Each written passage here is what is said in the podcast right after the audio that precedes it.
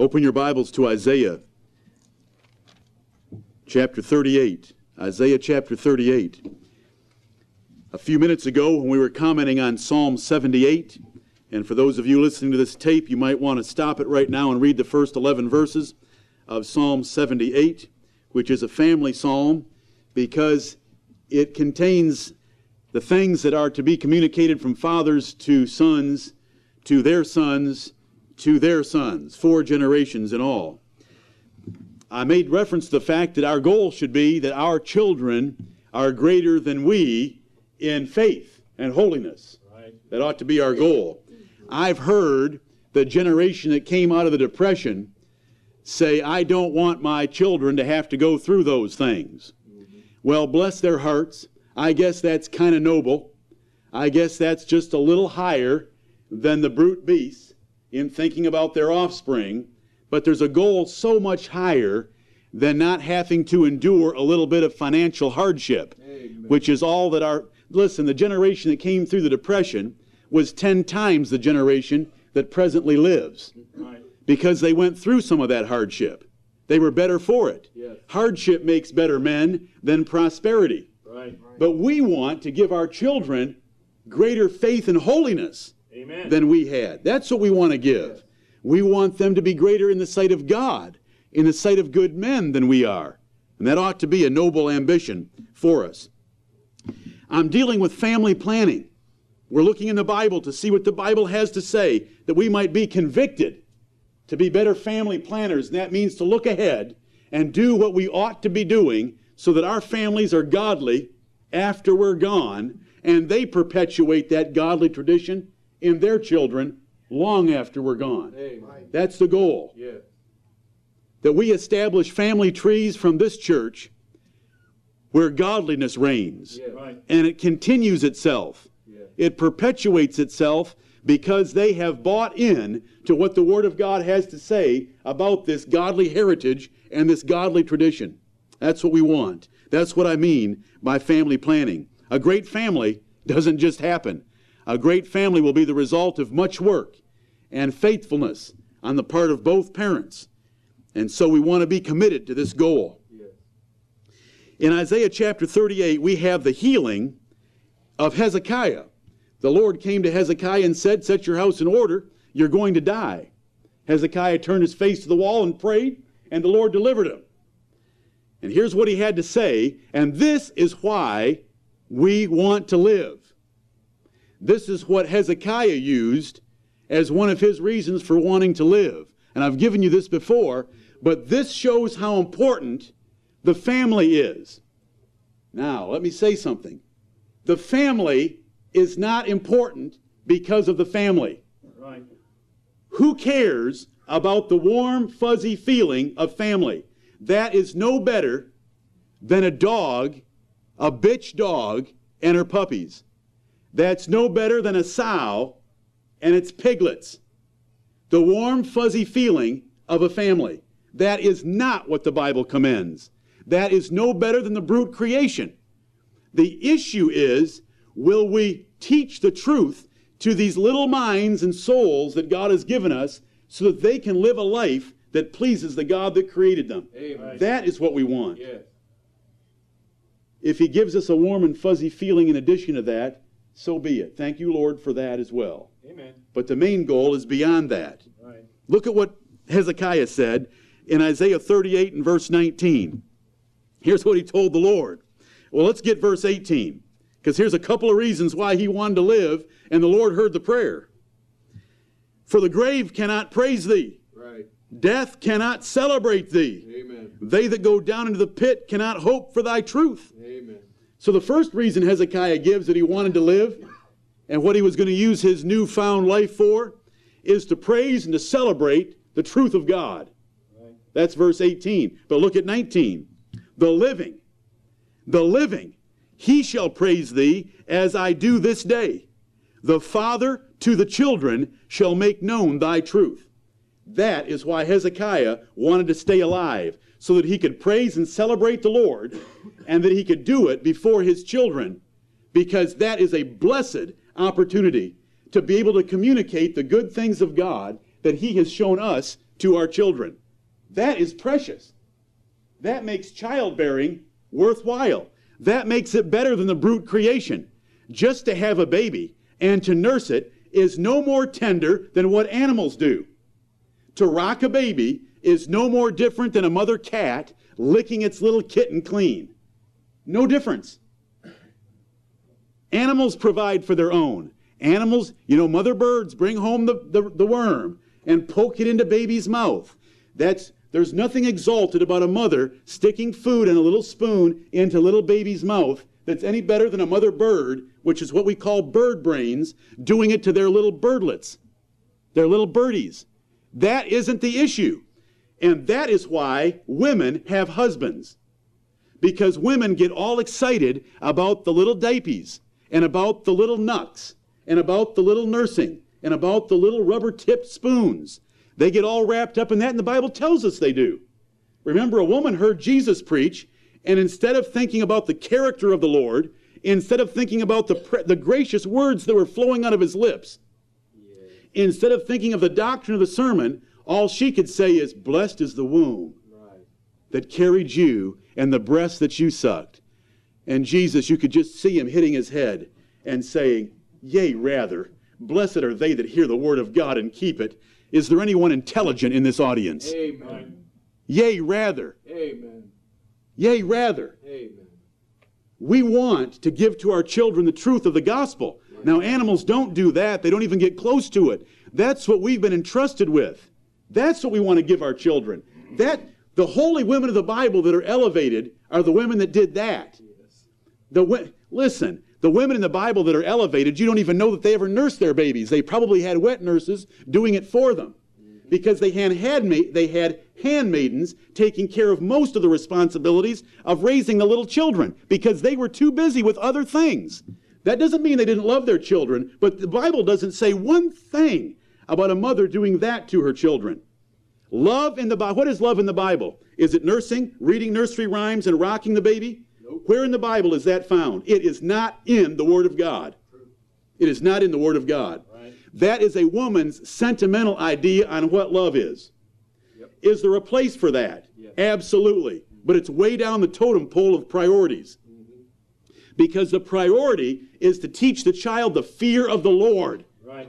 It's the law of thy mother. And that law of thy mother is not don't ride your bike in the street. The law of thy mother is strange women are dangerous, son. Amen. The law of thy mother are things like don't you talk that way to your brothers or your sisters. That's the law of thy mother. That's what Solomon commended. That's where we want to put the emphasis. Again, Eunice and Lois were pulled out of the woodwork of the New Testament by the Apostle Paul because they had communicated their great faith to Timothy. Amen. He didn't care how Timothy dressed how often he washed his clothes, or what he ate for breakfast. That didn't matter to Paul, and it didn't matter to Timothy, and Eunice and Lois didn't really care. What they cared about the most is that they got across to Timothy their great faith in God and their great faith in the scriptures. And right. that is what holy women do. Holy women communicate this to their children. Holy women are worried about the souls of their children, not their bodies. Souls not their hair. Souls, not what they drive. Souls, not where they live. Souls. Amen. And that was Hezekiah. Look what he wanted to do. I want to praise you, I want to celebrate you, and I want to make known your truth to my children. Right. That's why I want to live. Amen. Not to help the boy get a better job, not to help him balance his checkbook, to make known thy truth to my children. That should be our goal. That is what I'm talking about when I talk about family planning. That we would set a long term spiritual goal for the spiritual development and progress of our children and their children. Right. We cannot get wrapped up in the fuzzy feelings that women in particular get wrapped up with because that's not real mothering. Real mothering, in God's view, is this. That's why there isn't one sentence in the Bible about the other part. All the sentences in the Bible about great parents are communicating them, communicating the law of God to their children. When, when Bathsheba is mentioned, when the Bible says, I was tender and only beloved in the sight of my mother, which is a precious verse. Proverbs chapter 4 and verse 3. And if you wonder if I believe it's a precious verse, go read the proverb commentary on that verse. But go look at its context. The context of Proverbs 4 3 is being instructed by his parents to keep the law of the Lord. Right. That's Proverbs 4 3. I was tender and only beloved in the sight of my mother, but I want to tell you something, son. My mother taught me commandments. She taught me commandments. When we get to Proverbs chapter 30, look at what the woman is teaching her son. And all of it is moral. If it's not moral, what are you wasting your time on it for? Yeah, you got to have a few rules at home, but that isn't important. Proverbs chapter 31, Proverbs 31, the mother to King Lemuel. Right. Wine, women, justice, marriage. Wine, women, justice, and marriage. That's what a great woman teaches her children. There's nothing in there about all the little things of how you ought to arrange a kitchen and stuff like that because those things aren't important. And a woman who plays with those things loses the respect of her children because she's not a holy woman as the Bible describes a holy woman. Right. And you women, I want to get your attention. I want every woman in here to have a great family that extends for generations. All those little things that are important to you, forget them, especially when your children leave. Because when, when children leave their parents, they establish a new home and they can arrange their kitchen any way they well please. And for you to go push on them, you're going to lose your family because that's what I wrote about this past week in Proverbs 11:29. He that troubleth his own house shall inherit the wind. I promise you, you will lose your children if you interfere in those stupid areas of their life.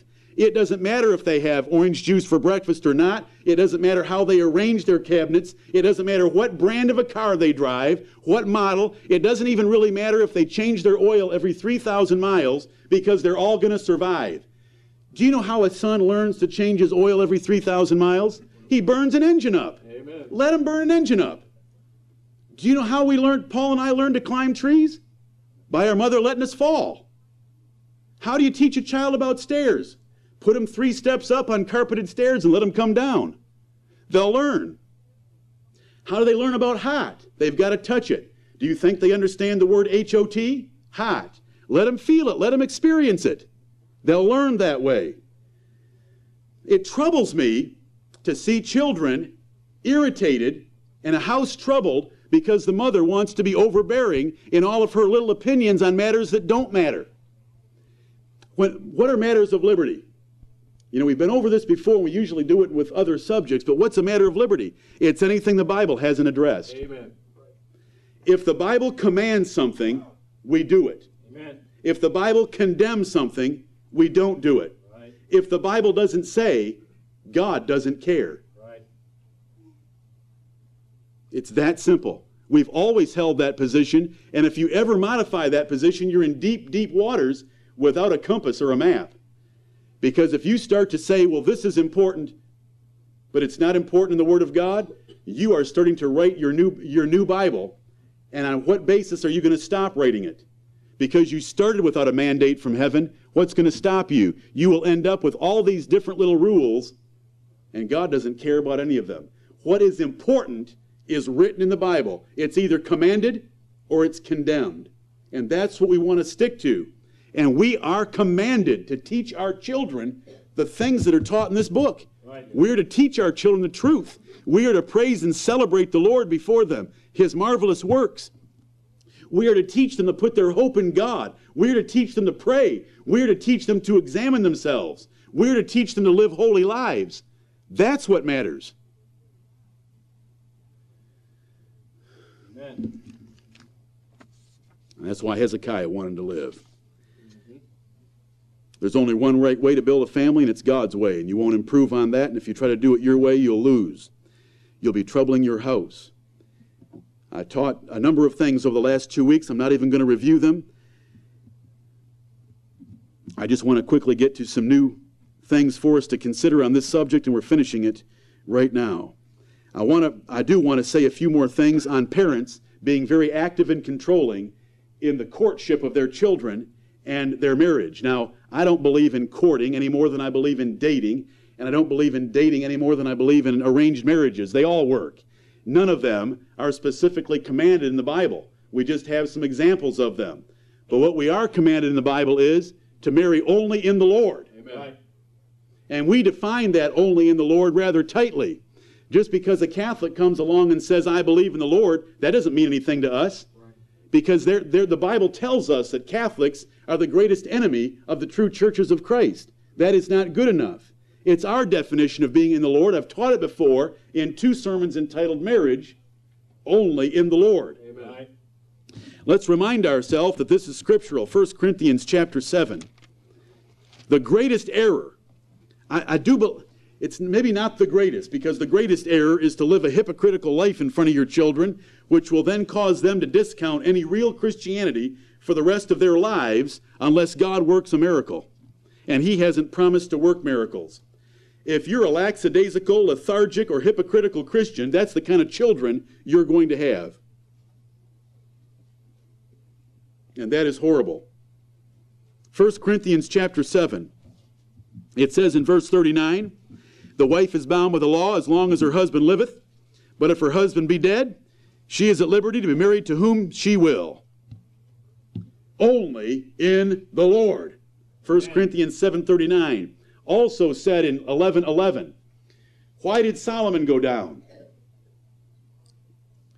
Solomon, the man to whom God gave so much wisdom, and he wrote to us the wonderful book of Proverbs, what destroyed Solomon?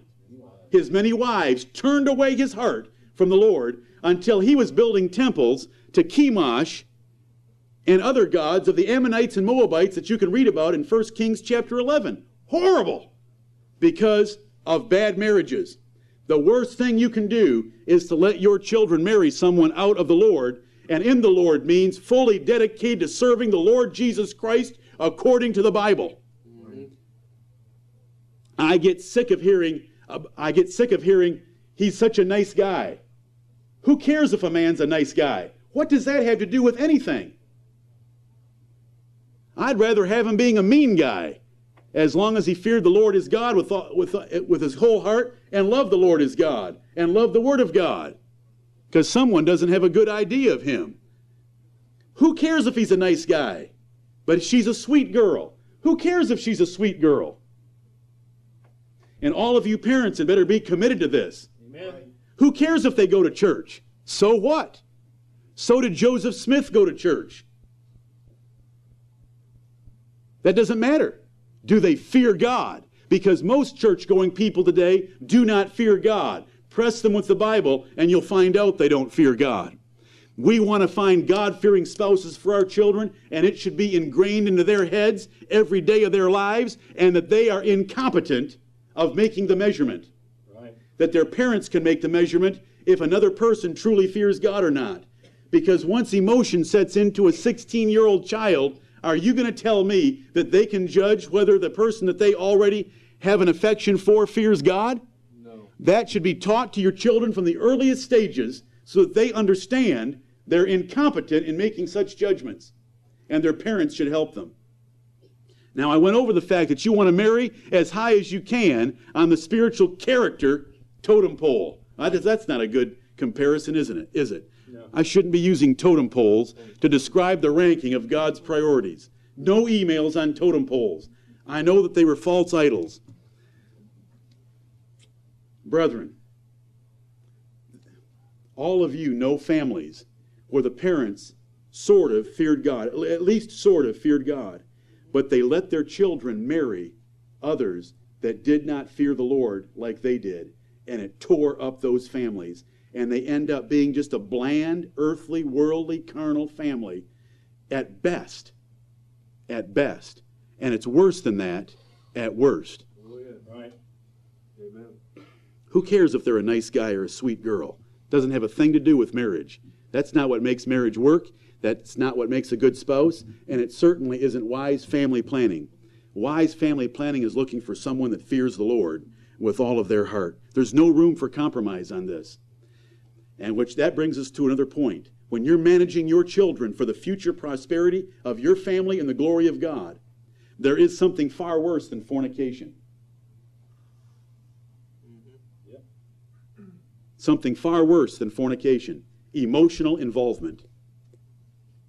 Emotional involvement is far worse than fornication. Fornication can be repented of a whole lot easier than emotional involvement. Emotional involvement is so difficult for a, for a child to overcome, and that is what needs to be guarded. Your children should be taught, and you should keep them from having an emotional attraction and an emotional involvement with another child that you have not approved yet. Because once that happens, it is so difficult to reason with them and to recover them. Mm-hmm. So, that means father and mother have got to know their children well enough and have a relationship open enough with them where they can detect and explore the emotional involvement of those children with others. That's what it requires. So that you cannot let that emotion happen.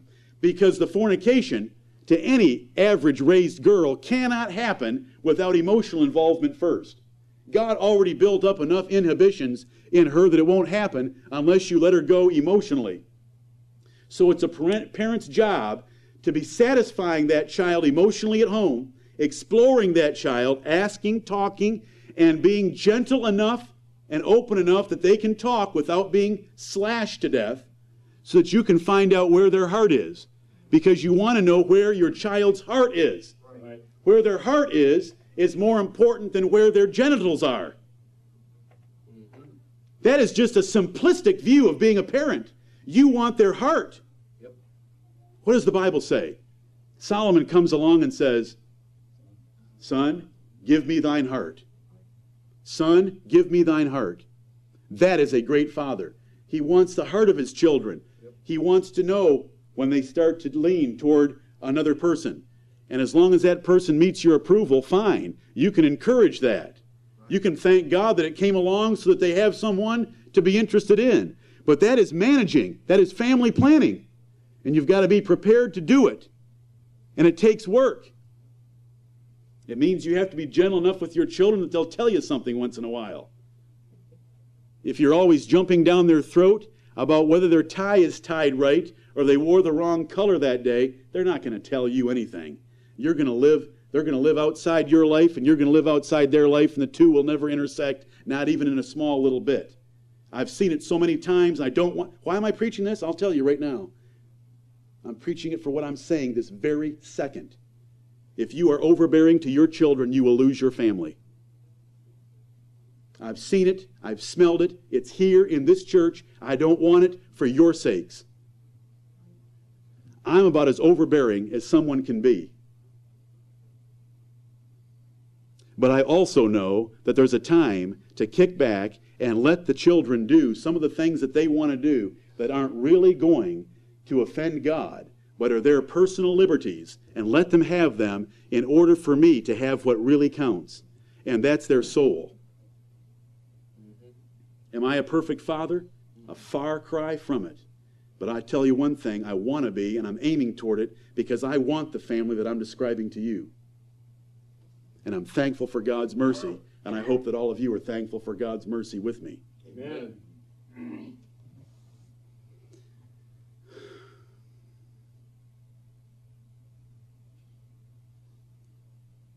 If I made all my children little goose stepping clones of their dad, I wouldn't ever be able to get anything out of them.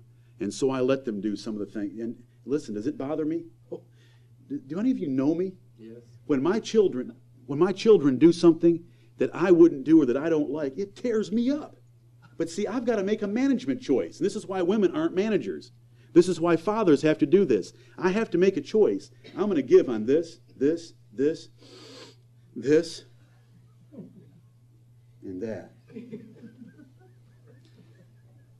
Oh, I lay in bed at night. What an idiot. But see, it's in practical matters. It's in little tiny things. Do you know what? God doesn't care. Uh, listen, th- th- was, any, was anybody offended with that? Nope. Please. It's just, we all think that. That's why we all have personal preferences. We choose one thing because we think every other choice in those areas is idiotic. Yep. That's why we have personal preferences. Amen. But those things have to be let go so that there can be pleasant comfort, peace, and tranquility that they will be willing to talk and listen to me when I do bring some parental direction to bear. If I'm bringing parental direction to bear all the time about all these little nitpicking things, pretty soon I'm crying wolf and they just have put up a wall and they don't hear anything. Uh huh, uh huh, uh huh, uh huh. And they go their way and do whatever they want. I don't want that to happen to anybody in here. I don't want it to happen here, and I don't want it to happen there with any of you. We want to manage our children very well, and we want to plan for their future, but we've got to be very careful about where, where we impose our authority. And if we impose our authority at all times on little preferences that we have, you're going to lose your children. You're troubling your house. That is a contentious person. That is the constant dripping of the rain in the book of Proverbs. That is so irritating. You are odious. Let those things go. If you've lived a good example before them at home and you taught them when they were little, they'll bounce back. They'll bounce back on a lot of those things. Maybe it'll take a burned, a burned up engine or two in their lives, but they'll bounce back. But if you try to force it, you won't. You cannot force a child to tell you their heart. Nope. If you think you can do that, you're wrong. You've got to win that child to tell you they're hurt. 1 Corinthians 15:33. Obviously, marriage is the best friend a person's going to have, and we're to be guarding that, and that's what I just spent a little bit of time with.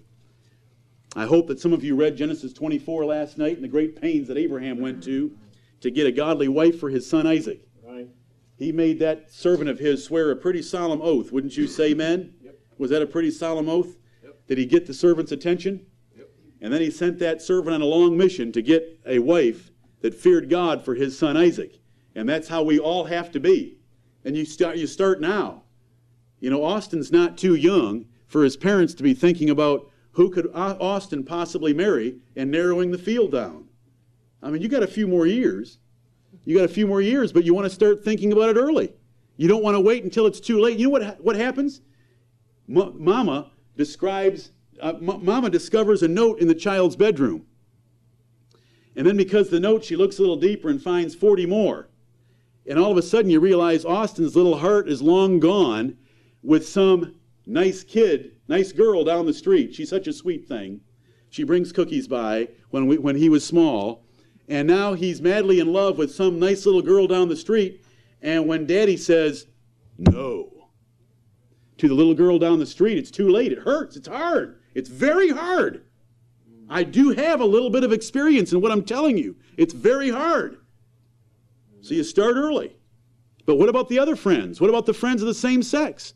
The Bible says evil communications corrupt good manners. Right. 1 Corinthians 15 33. So parents need to be very careful about the environment they let their children in.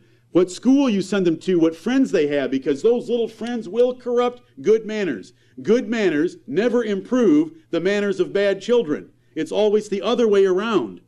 Evil communications corrupt good manners. It is your job to make sure you know all the friends of your children and to cut off those friends that are an ungodly influence that don't match up with the Bible. They will take your friends, they will take your children down. Mm-hmm. They will influence them, they will undo 15 years of training in one week. Won't they, dear parents? Yep. But God is merciful, isn't He?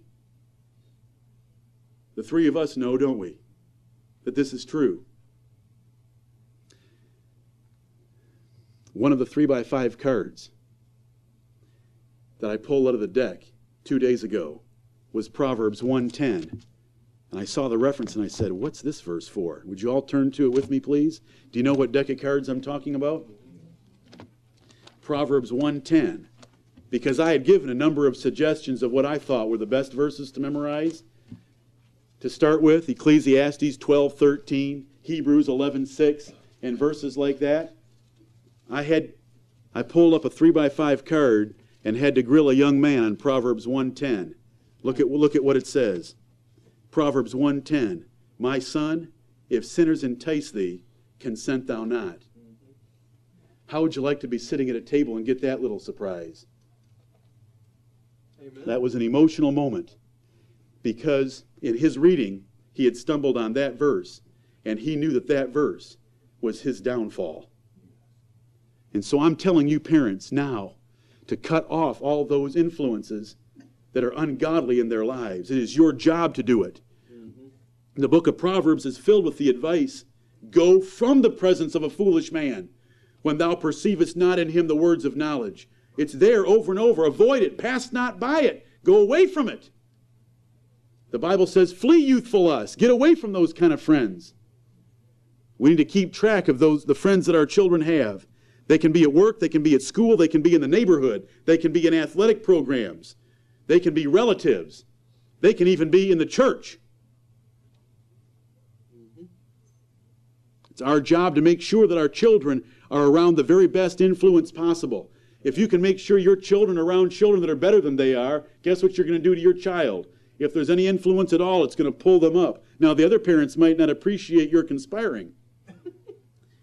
but we should all work together in this church to help our children get molded upward Yes. toward the Lord and pleasing Him. May the Lord help us to that end. Right. Your schooling choices. It's a matter of liberty in this church. We don't have a Christian school. We don't have a private school.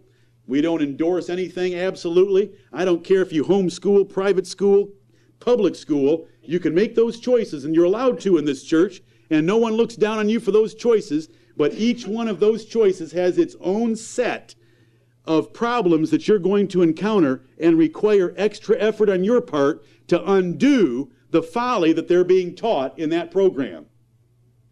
Every program has some folly. Some programs obviously have a whole lot more.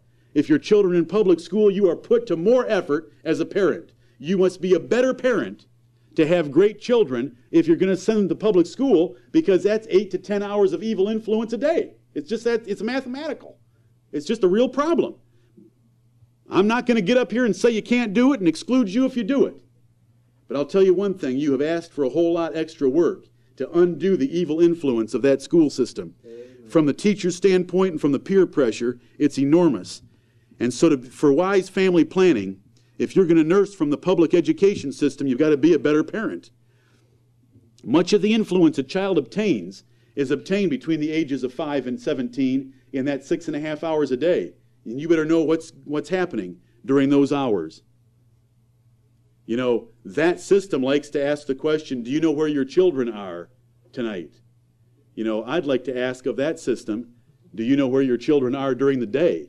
Because more damage is being done during the day than playing at night because they're having a, they're having a role model in front of them, brainwashing them with the philosophy of the world.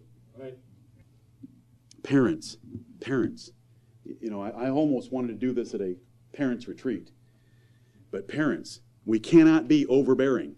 And those with any choleric or overbearing tendencies at all have got to back off in order to win and keep your children. I know I've already said this, but this is one of the main reasons I wanted to cover this particular subject, and so I hope you'll listen to me again. An overbearing parent can drive away children in spirit by always being critical. They won't talk, they'll just throw up a wall. They don't care what you think because they've never been able to meet with your approval, so they'll shut you off. We can't do that. Due to the nature of the relationship, children don't offer a whole lot on their own. We've got to win it out of them. They're intimidated by nature. They arrive in this world, this little helpless bundle, and because of that, we're big, scary, and we can inflict pain if need be. And because of that, there's an intimidation relationship there to a certain degree that we try to undo with love, but it's still there because of sheer size. And if you're not careful, they will not tell you the things you want. Those things need to be won out of children. Now, if you're wondering, I wonder if I'm overbearing or not. So, why don't you, on the way home, ask your children, Am I overbearing?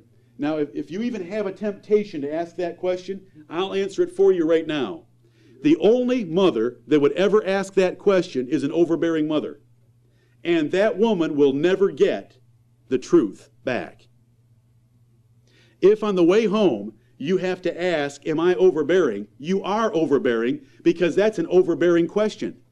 Why would you ask a child a question like that where you're forcing them to lie? That question forces a child to lie. If you wonder, come and ask me. They've probably told me. Why do you think I'm preaching this? You know, when the woman goes home and asks her husband, Am I an odious woman in the car? woman, if you have a temptation to ask the question, you are, because that's such an odious question. To ask your husband, Am I odious? is not a gracious question because you're forcing your husband to lie. What's he going to say? Come on. If you're so forward that you'd ask the question, he wouldn't dare tell you the true answer because he knows that for the next week he's going to be in lockdown. I'm saying all these things because I want we want to win the affection of our children. You can't force it and you can't solicit it simply by questions. Sibling rivalry. It's got to be ended in the home. If we want godly family planning for families that will perpetuate themselves, there can't be sibling rivalry. We've got to cut down as much as possible the jesting, the hurting, the sarcasm, the sarcasm, the ridicule that goes on between a lot of children.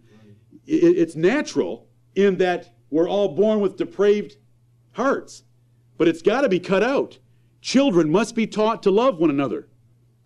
Why in the world does the Bible describe two expression have two expressions, brotherly kindness and brotherly love? Sometimes I wonder if the apostle understood about family matters. Right, Mark? It's brotherly love and brotherly kindness. What do you think, Matthew? I'm not picking on any two of them any more than anyone else. Uh, Paul and I were brothers, you know.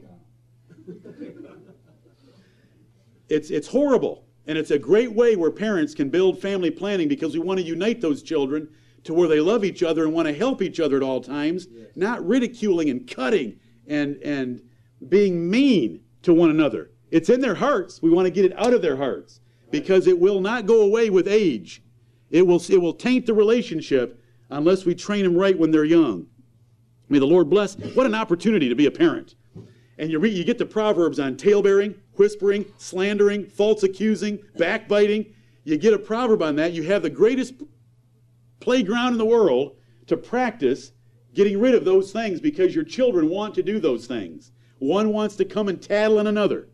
They want to whisper, they want to backbite, they want to ridicule, they want to jest, joke, and hurt each other. And you have a wonderful opportunity to cut that off and to be building family unity for the future. Because I hope that as they get old enough to get married, they don't want to move very far away from their siblings because they want to be close because they've always been close all their lives and they want to help one another. May the Lord bless us to that end.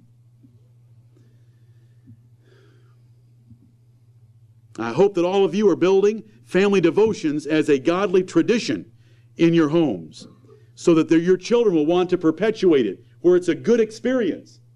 It's precious. They, they see that the parents enjoy it. They enjoy it because it's made enjoyable by a wise father. And they want to perpetuate it. We want to make that a self perpetuating tradition where the sons and daughters that get married want to do the same thing in their homes. So that after we're long gone, there's still Saturday preparation. I don't even know how to do anything on a Sunday. I'm 46 years old. For me to touch the handle of a lawnmower on a Sunday, or my computer, or anything for any personal interest, violates my whole being. Do you know why it does? Because my father trained me that way. You say, no, that's not taught in the Bible. No, it's not necessarily taught in the Bible. But see, it wasn't that I had to have wheat germ on my cereal every morning for breakfast. He did that, but that didn't affect me nearly the same. Yeah, he would sprinkle wheat germ all over his cereal in the morning. You know, I thought it sort of tasted like adding gravel. I ate a whole lot of it too, and he knows that, and he had to pay for it when I was younger. But there was another issue, and that was Sunday activities. You know, outside our great big family picture window was, a, was the field that all the neighborhood children played on, and six days a week I'd be out there. And on Sunday they'd be out there, but we weren't allowed to go out and play with them. And I love that family tradition that was taught. Now, you don't have to have that, but see, that had moral repercussions because there was a moral basis for it. Not a health basis, not an appearance basis, not a popularity basis. It was a moral basis. This is the Lord's day. We want to keep it different so that you remember what you were taught in the morning and what you were taught in the evening, and we want to give it to the Lord, and we want to follow the principle of the Old Testament of having a day of rest. So we did it. I hope that we can have, that we and you can have self perpetuating traditions in your family that are moral in nature. And toward the glory of God and a, spirit, and a spiritual lifestyle.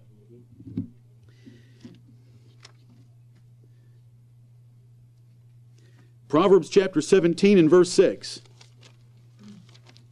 Proverbs 17, 6. Children's children are the crown of old men, and the glory of children are their fathers. Grandchildren are a decorative crown on the head of old people. I'm an old person. I get to talk about it. Grandchildren are a crown. It's, it's, a, it's, a, it's an emblem of blessing, it's an emblem of honor to have a crown on your head. Kings wear crowns, queens wear crowns. But a grandparent is, a, is honored by having the crown of children's children. They have grandchildren. And those grandchildren are only a honorable crown if they're behaving well. But the point that I want to get from this verse is that because we're old, older, or a grandparent doesn't mean we give up or that our responsibilities don't end. I hope that from Psalm 78 you saw plainly that a grandfather still has the responsibility to teach that next generation to perpetuate the truth. We want those children to be honorable children. But in order for us to have them a crown on our head, we want to be emphasizing what's important to them. And what's important to grandchildren is the same things that were important to children, what the Word of God teaches. I want to have an influence in my grandchildren's lives, not to drive a certain make of automobile, not to have a certain kind of profession, not to keep their checkbook a certain way and use every other line because it's neater to use every other line. I really think you ought to use every other line. To use every line, numbers and words can run together. That's just ridiculous. I'm trying to make a point. Who cares? I don't care if you skip two and outdo me with neatness. It doesn't matter. Character in my children. Character. Character is not what you eat, what you wear, when you go to bed. Character is do they fear God, love His Word, and want to love their neighbor as themselves? Really, we can boil it down to two things. Can I teach my grandchildren to love the Lord their God with all their heart, mind, soul, and strength, and to love their sisters and brothers and friends as themselves? Because that's what the Bible teaches me are the two great commandments. That's what I want to communicate. I want to care about their souls. I want to care about their friends. I want to care about who they marry. Not all these other matters that, that if, you know, if they have their shoes untied, that's not nearly as important to me as they come running to me as if they love the Lord. Let them fall on an untied shoelace. They'll learn to tie their shoelaces just like the grandson will learn to change the oil in his car when he burns up an engine. Let them do some of those things. But we want to teach them character, discipline, and the love of God and love of neighbor. And grandparents can do that with their grandchildren, and it shouldn't end just because your children have left home and now you're what the, what the world calls an empty nester. But the empty nester had better be careful because it is an empty nest, and now your little tiny nest is rather empty, and someone else has another nest. And all grandparents must remember that the other nest is another nest. Right. It's not the same nest. It's not part of the same nest. It is another nest. So, in all the matters of liberty, if God didn't command it and if God didn't condemn it, let them go. Let them go. Because what we want to do is when we do call up and say, I want to talk to you about something, you know, I see this, and it's not, you're not living according to the Bible. You're not living according to the Word of God. We want them to listen to us. And because they have their own nest and they know it, God made them independent beginning in their teenage years to start thinking independently so that when they got married, they were on their own. The Bible says, Therefore shall a man leave his father and his mother, and shall cleave unto his wife, and they twain shall be one flesh. There's a new family unit developed. And it's a new family unit, and that son's in charge. And parents had better not get involved in that new family unit unless it's a matter of moral importance. Thank you, mom and dad. But when, when, dad, when dad calls me and says, I need to come and talk to you, and I've told you about this, when dad calls and says, I need to come and talk to you about something, there's no hatred in my heart because he's about to come and tell me that I didn't get the right kind of automobile. I'm not using wheat germ on my cereal for breakfast or anything like that. He's coming because there's something important enough for him to want to talk to me about, and I still tremble at 46. Good. What's dad got for me this time? What have I done wrong now? And I mean that in a good way. What have I done? Because he's not going to come to me unless it's something important. That's what I want him to come for, and that's the relationship the way it ought to be. Mm-hmm. Because the rest of the time it's just pure friendliness, and I do things differently than he does. He thinks the way that Paul and I and our children took care of toys was just ridiculous. In my generation, we didn't have toys. Every time you broke one, you got another one. We took care of toys because that was the only toy we were going to get. Well, we live in an easier generation where if you break a bike, you just go buy another bike to a certain extent. And so we didn't take care of things as well as dad took care of things. And dad didn't take care of things as well as my brother Jeff took care of things. And these are matters of liberty. These are matters of liberty, and we all are on a sliding scale from, ex- from one extreme or the other. And it doesn't, God doesn't care. You know, as long as you're living prudently and you're not being wasteful, intentionally wasteful, God doesn't care where you are on that scale. But He does care how much we love Him. He is a jealous God, and His jealousy is not toward the little matters of life. His jealousy is do we love Him? Right. And that's what parent, grandparents should be stressing with their children. Every grandparent in here, you've got more time, you've got more experience. You have something to give from the Word of God, and it's not eating differently. It's not wearing differently, driving differently, keeping your lawn differently. Who cares what kind of fertilizer you use on your grass? Let me try my kind of fertilizer. Let me burn up my yard. Those things don't matter. I am preaching this series for the issue that I'm wrestling with right now. Grand, grandparents can have a good role, but their role should be how is your soul, son? Daughter, how is your soul? It kills me and it kills God Almighty and it kills, kills your children when you come and interfere in their life in some little matter that God doesn't care about and you never ask, How is your soul?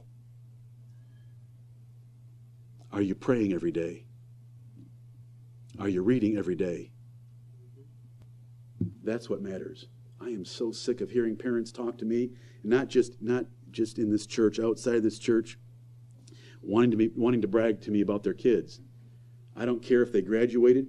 I don't care how much money they make. I don't care how big the house is they live in. I have one question for those people. What about their soul? Why are you telling me all this drivel? What about their soul? This is godly family planning. What about their soul? Every grandparent in here, when was the last time you went asking, What about your soul? When was the last time you prayed with your children, even though they're married? When my dad comes to see me, we pray together. I want to praise my father in front of this whole church. When he comes and pulls his little three by five card out and leaves his son a whimpering mess in a chair, we end up by praying. Now that's a great father. Amen. Amen. He doesn't come and tell me, I think you let your kids stay up too late. I don't think they eat a very balanced diet. How are you doing, son, with pizza five times a week? He never says anything like that because he really loves me. He's not trying to force. He likes pizza too. He's, he, he's working up the scale. He's up to, he might have it a time or two a week now. That's something he didn't grow up with. He doesn't ask me those kind of things. He asks me the important things.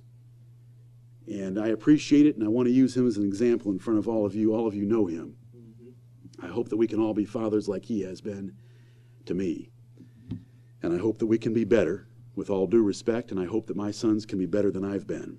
But my point is what do you ask your children and your grandchildren about, and where do you trouble your house? Let's deal with the things that matter, and that's their soul, before the living God. You know the Bible, and I wrote a proverb. I'm moving to a new point. This week, Proverbs 13 22, I gave it to you. A good man leaveth an inheritance for his children's children. You know, there's a verse in the Bible that says, A good man leaveth an inheritance for his grandchildren. There again is that emphasis on perpetuating a family beyond just your first generation of children, but even into your grandchildren. A consciousness of grandchildren and wanting to prepare for them and leaving something for them to make it better for them. In the Bible, what a, what a difference from our society. I think I wrote in the proverb, and I hope everybody read it. You know, you go around town, and there's bumper stickers that say, that basically are laughing, we're spending our children's inheritance. Yep. We're spending our children's inheritance. Well, that's not what the Bible teaches. Right. That is totally contrary to the Bible. There's a philosophy that children ought to be prepared to take care of their parents in old age. That isn't a Bible philosophy, except for an emergency. And so I use the word except, because that's an exception. Parents ought to be providing for the children because that's what the Bible teaches. Second Chronicles 12, 14, you probably didn't look up the verse, but it says the children ought not to lay up for the parents, Right. but the parents for the children. See, God is always forward thinking, forward thinking. And so parents ought to be preparing an inheritance for their children and their grandchildren so that each successive generation is taken care of. That's true godly love. Now, if in the case of an emergency, children need to help their parents, 1 Timothy 5 does teach that in the care for widows. An odious parent will ruin this whole plan. An odious parent will sour the children because you are overbearing and critical about little things in their lives that don't matter. Odious parents will sour suitors so that suitors will not be interested in your children because you are too overbearing and difficult to be around. Odious parents will hinder succession because the family will not be perpetuated from you. They'll want to start over. They'll want to say, I don't want to be like my parents. I'm going to have a different relationship than my parents. My parents didn't love each other very much. My parents did not, I don't even know how I got here. I think I'm here by in vitro fertilization. You know, I, didn't, I never saw anything from my parents. It's pitiful home that I grew up in. They'll just build a wall up and say, I'm going to be different. I can read the Word of God. I can read the Song of Solomon. I know that my parents weren't like that. So I'm telling you right now, parents, we are, we are being watched all the time, and we better have a better example than that. If you try to hold on to your married children, you're going to lose them. God's word's plain about that. Therefore shall a man leave his father and his mother. Not therefore shall a man take his father and his mother. Not therefore shall a man call his father and his mother. Therefore shall a man leave his father and his mother, and he and his wife will be a new family unit.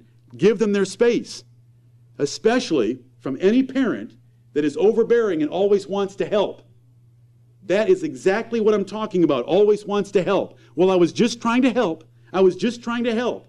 That just grates on the nerves of a young man who's trying to establish his little kingdom. Don't do it. You're going to lose your family, I promise you. And here's the verse He that troubleth his own house shall inherit the wind. That is your future if you want to do that. Give them their space. Let them fall a few times.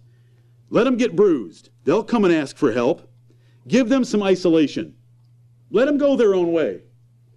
Ask Eric and Rachel how many times we had them over or called them when they first got married. Because Eric thought I was going to be an overbearing father in law. Well, I taught him right quick. You can ask him. I don't go chasing my children. You know, my wife doesn't go chasing my children. I'm, I'm trying to teach you something from Genesis 2.24 and from Proverbs 11.29. It's a new family unit, and if you trouble that new house that's just trying to get started, you are interfering in something that is none of your business. Listen, your idea, grandparents, I'm a grandparent, your ideas on Christian liberty, that is what they eat, where, and when they go to bed, are no better than the Hindu neighbor living next door. Absolutely no better than the Hindu neighbor. It doesn't matter. See, God didn't write it in the Bible, therefore it doesn't matter. Because whatever matters, He commanded, and whatever He hates, He condemned. And that's where we limit our involvement. If they come and ask me, what kind of a. I'll tell them. But I don't go tell them all the time. And you've got to make this choice. And if one of the two parents is overbearing, they have got to be held back, or you will drive away your children by your excessive criticism and your involvement in things that are none of your business. And I'm talking to me. How my children run around in their apartments or their little houses or how they do things is none of my business until it violates the Word of God. Right. When I see a Buddha in their backyard, I'll be the first one through the front door. I won't ring the doorbell. But until they have a Buddha in their backyard, they can have their little kingdom. When I see something that is contrary to God's Word, I'll get involved. And brethren, this is why I am preaching on this subject, and let him that hath ears to hear, hear. Because those of you who don't want to listen, you will lose your family, I promise, on the authority of God's Word and human experience. May God, may God raise up women that are like Eunice and Lois, who would teach their Timothys the Word of God and the Bible. May the Lord raise up Hannah's. Hannah. She wasn't obsessed with raising chi- her child. She wasn't obsessed with what he ate or who he played with or whether he climbed too high in trees. As soon as Samuel was five, she gave him to the Lord. Now, how's that for a mother? Amen. You want to talk about sending a child off to school or sending a child off to daycare? Hannah gave up her child altogether, fully, forever, when he was five years old, at the oldest. But do you know what it said? Some of you women, I've written this verse too. Do you all know where I'm going? The last verse of 1 Samuel chapter 1. What does it tell us about Samuel when he was five years old? It says she dropped him off there with his little suitcase and she went back home. And do you know what the last sentence of that chapter is? He worshiped the Lord there. Amen. Who cares if he ate hot dogs three meals a day, seven days a week? You can live just as long on hot dogs. Do you know what? He worshiped the Lord there. That is a great woman. That is a holy woman. How in the world, in five years, she had taught him at her breast not the fuzzy, warm feelings of mommy boy, which are just fine for mommies to have those feelings. But women, I want to elevate you to a higher calling, and that is she taught her boy to love the Lord his God. Right. And when she left him there at five, he worshiped the Lord. If we're going to have godly families, there can be no backbiting about any of our children. You know, it's very easy for parents to have opinions on what each child is doing because we're much, much older. We see lots of things that each of our children are doing that we don't like. And when one child stops by, it'd be very easy for Sherry and me to unload on the rest of the children to that child, about the rest of the children to that child. And we cannot do that. Whether we do it or not, doesn't matter. What matters is what does the Bible say about all conversation like that? Right. It says it's out of hell. The person that's doing it has a black heart. It pumps bile instead of blood. That is cruel wickedness. We support our children because the Bible says backbiting, whispering, talebearing, falsely accusing, all those different sins the Bible lists, you know, what we would call gossip or talking to one child about the other children are flat out sins in the Bible. Right. They're sins, and they come from a black heart because that is not building family unity. If you want to build family unity, you'll always be asking, do they love their siblings? And what have they done recently for their siblings? Right. And encouraging them kindly toward that, because that's what the Bible wants us to do. What are the results that we want out of this? Happy families that bring comfort and peace to all the parents in this church. A multifold cord that is not quickly broken, that can withstand temptations and trials. And brethren, there could be a day we're racing toward it apparently where there could be severe persecution for believing the Bible. And we want, if you have three children, a threefold cord that's not quickly broken. We want to build strong, tightly knit families that love one another and will help one another if we're ever tempted that sorely. We want a foundation for the house of God. Doesn't Psalm 144 tell us that the, that the young men will be like olive plants and the daughters like plants growing up in their youth, and the daughters will be like polished cornerstones in a palace? Right. That's what we want to build for the house of God and the future of it. We want godly children that will know how to leverage a godly marriage into more godly children because that's what the Lord's looking for a godly seed. We want godly men who will walk in God's way and have all the blessings of Psalm 128 that we read last Sunday morning. Olive plants round about thy table, thus shall the man be blessed who feareth the Lord. That's what we want to create. That's what we want. Godly families. We want a family tradition where this sermon is not just for you and for me, but this sermon is for our children who will perpetuate it to their children and to the generation to come that there will be godly families, not settling for a nice guy for spouses, not settling for just helping them get a high school diploma or a college degree, but helping them fear the Lord Right. and love the Lord their God with all their heart, mind, soul, and strength. And when the Lord Jesus Christ returns, before whom I stand responsible for you, what will he find? I hope he will find godly families where husbands and wives are together and committed to a godly family, and there are downlines from this church and family trees that are to, to the praise of the Lord Jesus Christ. That is my job, and I am trying to do it. I have taught, you have heard. Now it is your duty to do it, Right. and it is my duty to do it with you. Everyone wants to be a manager, or so they say. Everyone wants to build a, a downline. Well, here's an opportunity to build an empire. You and your wife can start an empire if you do it God's way with wisdom. Wise as serpents, harmless as doves, even in the way we treat our children. May the Lord bless us to have a godly family perpetuating itself into future generations if Jesus Christ tarries. Lord, have mercy upon us for our past failures. Have mercy upon our present families. And have mercy on our future efforts. May Jesus Christ be praised.